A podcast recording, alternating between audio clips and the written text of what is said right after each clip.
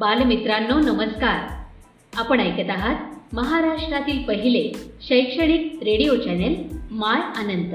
प्रस्तुत करता अनंत English school Satara. अधिक माहितीसाठी आमच्या अँकर dot F M slash my Anant. या पेजला आवर्जून भेट द्या आणि आमचे कार्यक्रम हक्काने ऐका. इथे मिळतात तुमच्या पाल्यांना प्रगतीचे नवे पंख आणि तुमच्या चिमुकल्यांच्या स्वप्नांना आकार.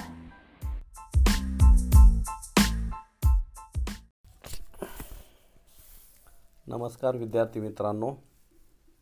माय आनंद या रेडिओ चॅनलमध्ये आपणा सर्वांचे स्वागत. आज अभ्यासाला विषय घेतलेला आहे.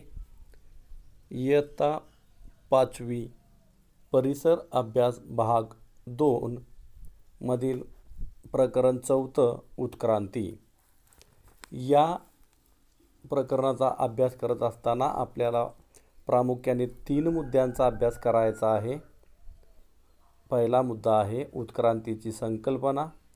दुसरा प्राण्यांच्या उत्क्रांतीचे टप्पे. आणि तिसरा मुद्दा आहे मानव सदृश्य वानर. आज आपण यातील पहिला मुद्दा जो आहे उत्क्रांतीची संकल्पना या मुद्द्याचा अभ्यास करणार आहोत. उत्क्रांतीची संकल्पना. उत्क्रांती या शब्दाचा सर्वसाधारण अर्थ सतत आणि संत वेगाने होणारा बदल असा होतो. उत्क्रांती म्हणजे काय? तर उत्क्रांती म्हणजे सतत आणि संत वेगाने होणारा बदल. उत्क्रांतीचा असा अर्थ होतो. सजीवांच्या जीवनातील उत्क्रांतीच्या संकल्पनेचे स्पष्टीकरण पुढील प्रमाणे करता येईल. उत्क्रांतीचे संकल्प उत्क्रांतीच्या संकल्पनेचे स्पष्टीकरण आपण पुढील प्रमाणे करता येईल. आपल्याला पर्यावरणातील बदलांशी जुळवून घेण्याच्या आणि आपले अस्तित्व टिकून धरण्याच्या प्रयत्नात एखाद्या विशिष्ट प्राणीजातीमधील प्राण्यांच्या शरीररचनेत काही अंतर्गत बदल घडून येतात. कालांतराने तेच बदल त्या प्राणी जाती जातीच्या पुढील पिढ्यामध्ये अनुवंशिकतेचे रूप धारण करतात. अशा तऱ्हेने मूळ प्राणीजातीपेक्षा काही वेगळी वैशिष्ट्ये असणारी एक नवीन प्रजाती उदयाला येते. ही नवीन प्रजाती मूळ प्राणीजातीपेक्षा अधिक उत्क्रांत असते. या प्रक्रियेत अनेकदा मूळ प्राणीजात नष्ट पावते. अनेकदा मूळ प्राणीजातीपासून एकापेक्षा अनेक उत्क्रांत प्रजाती निर्माण होतात. उत्क्रांतीची ही संकल्पना सुस्पष्ट स्वरूपात पहिल्यांदा मांडली ती चार्ल्स डार्विन या शास्त्रज्ञाने. चार्ल्स डार्विन चार्ल्स डार्विन हे कोण होते? तर हे एक शास्त्रज्ञ होते. यांचा जन्म अठराशे नऊ आणि मृत्यू अठराशे ब्याऐंशीला झाला.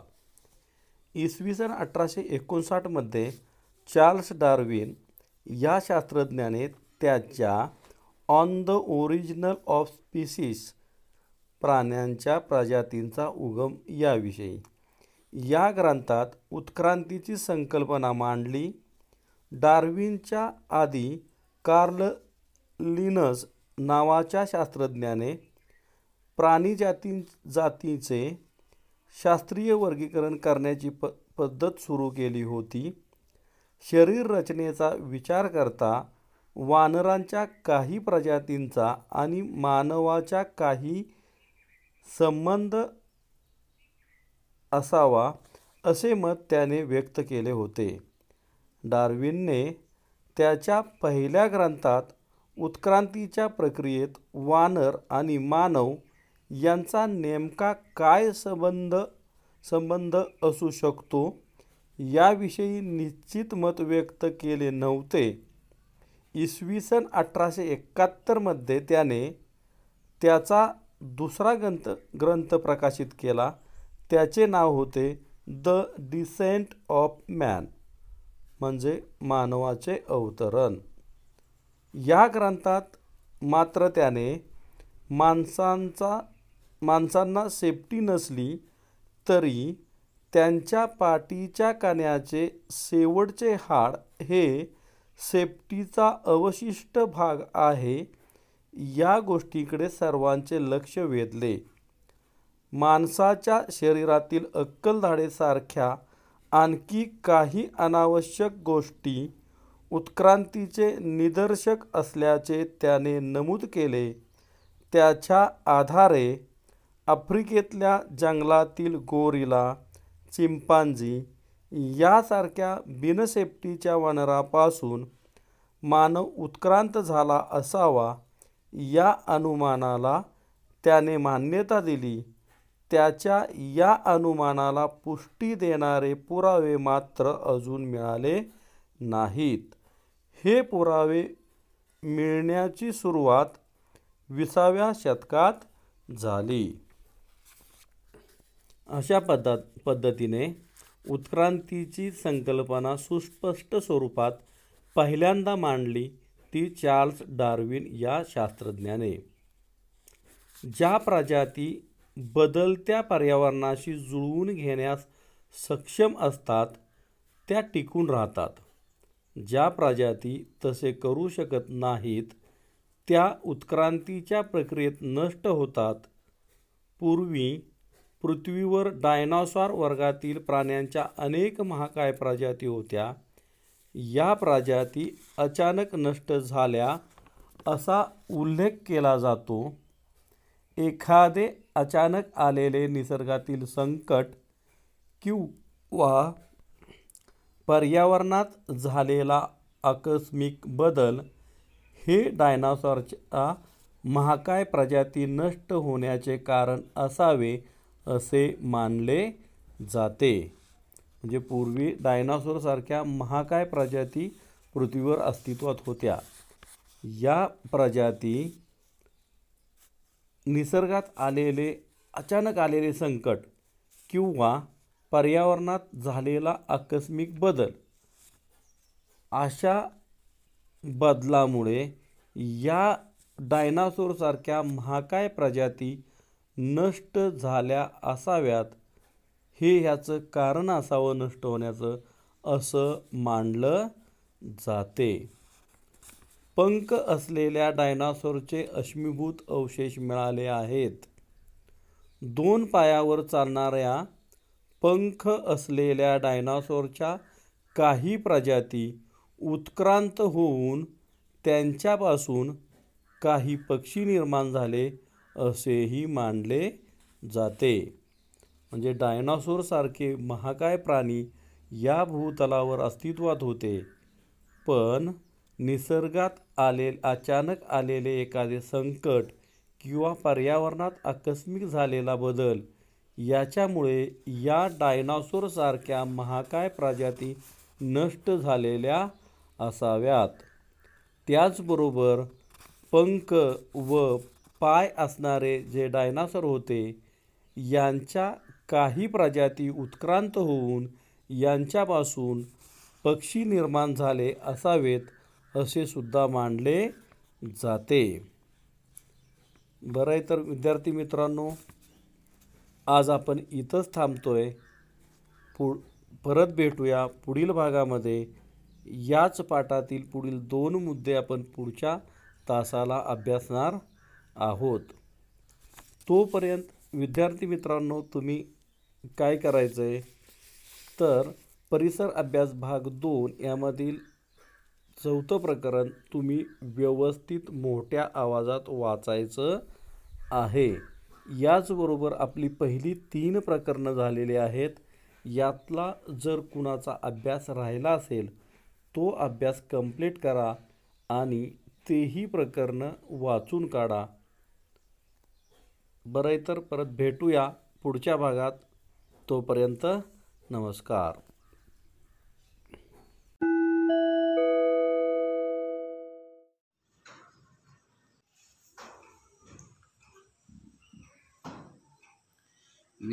मित्रांनो नमस्कार. आज आपण भूगोल या विषयासंदर्भात गेल्या शनिवारी नवीन पाठाला सुरुवात केली होती आपण तापमान. तर ह्या तापमानामध्ये दोन तीन प्रयोग आपण पाहिले होते. विजारी त्यानंतर आपण त्या अँगल बदलून किंवा कोण बदलून विविध प्रकारे प्रयोग केले की आपली आपला जो सूर्य आहे तो एका ठिकाणी स्थिर असतो आणि पृथ्वी आपल्या स्वतःभोवती फिरता फिरता ती सूर्याभोवती फिरते हे आपण पाहिलेलं आहे. तर तापमानात हे सूर्याची किरणं आपल्या पृथ्वीवर काय ठिकाणी लंबरूप पडतात काय ठिकाणी तिरपी पडतात ह्याविषयीची माहिती आपण गेल्याला पाहिलेली होती. की एक पसरट भांडं घेतलं होतं त्यामध्ये पाणी एक सूर्या म्हणजे घराजवळ आणि एक सो घराच्या बाहेर ठेवलं होतं. म्हणजे सूर्य ज्यावेळेला लंबरूप भर दुपारी लंबरूप किरणं पडली. त्यावेळेला पाणी तापलेलं आपल्याला थोडंसं कोमल झालेलं आपल्याला आढळून आलं. तर ही आपण माहिती पाहिलेली आहे. त्यानंतर तापमान कक्षासुद्धा ह्याविषयी माहिती पाहिलेली. आज आपण एक नवीन अध्ययन करणार आहोत. तर विद्यार्थी मित्रांनो हरितगृह वायूचे परिणाम. हरितगृह म्हणजे काय? तर तुम्हाला ग्रामीण भागामध्ये बऱ्याच ठिकाणी आता शेतामध्येच ग्रीन हाऊस हा शब्द तसा आता जुना झाला. ग्रीन हाऊस म्हणजेच हरितगृह.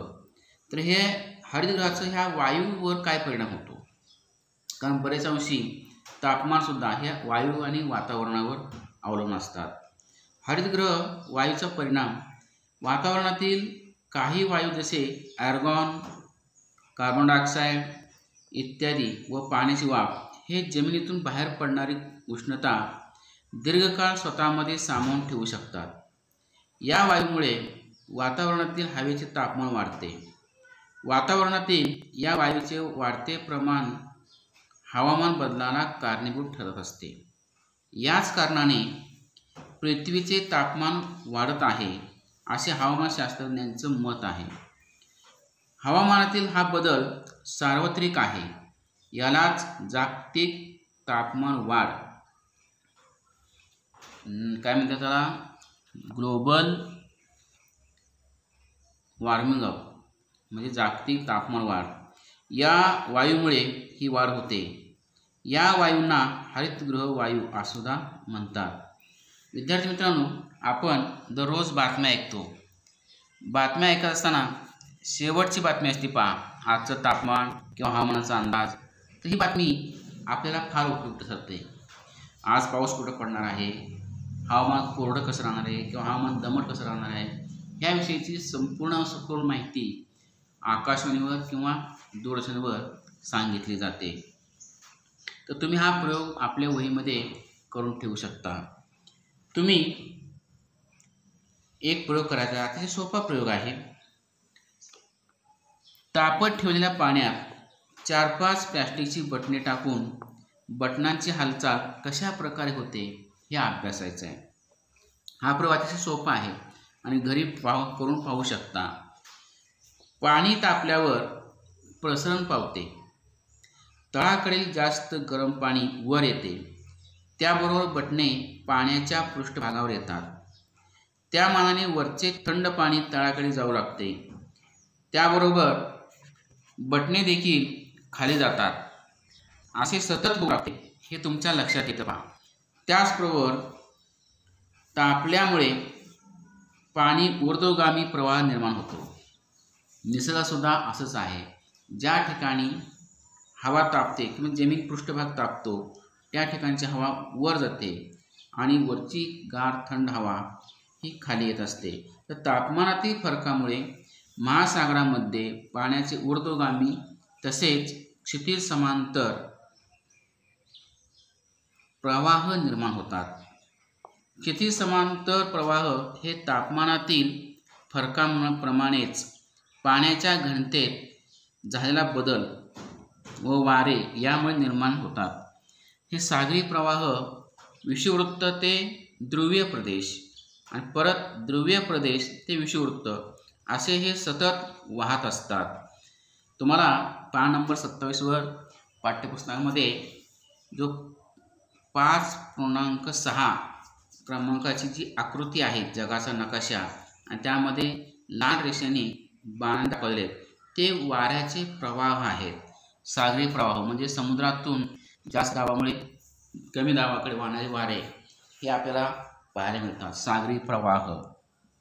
ज्या वेळेला शीतकटिबंधाकडून उष्णकटिबंधाकडे उष्ण कटिबंधाकडे येतो त्यावेळेला उष्ण कटिबंधातील किनारपट्टीचे तापमान कमी होते.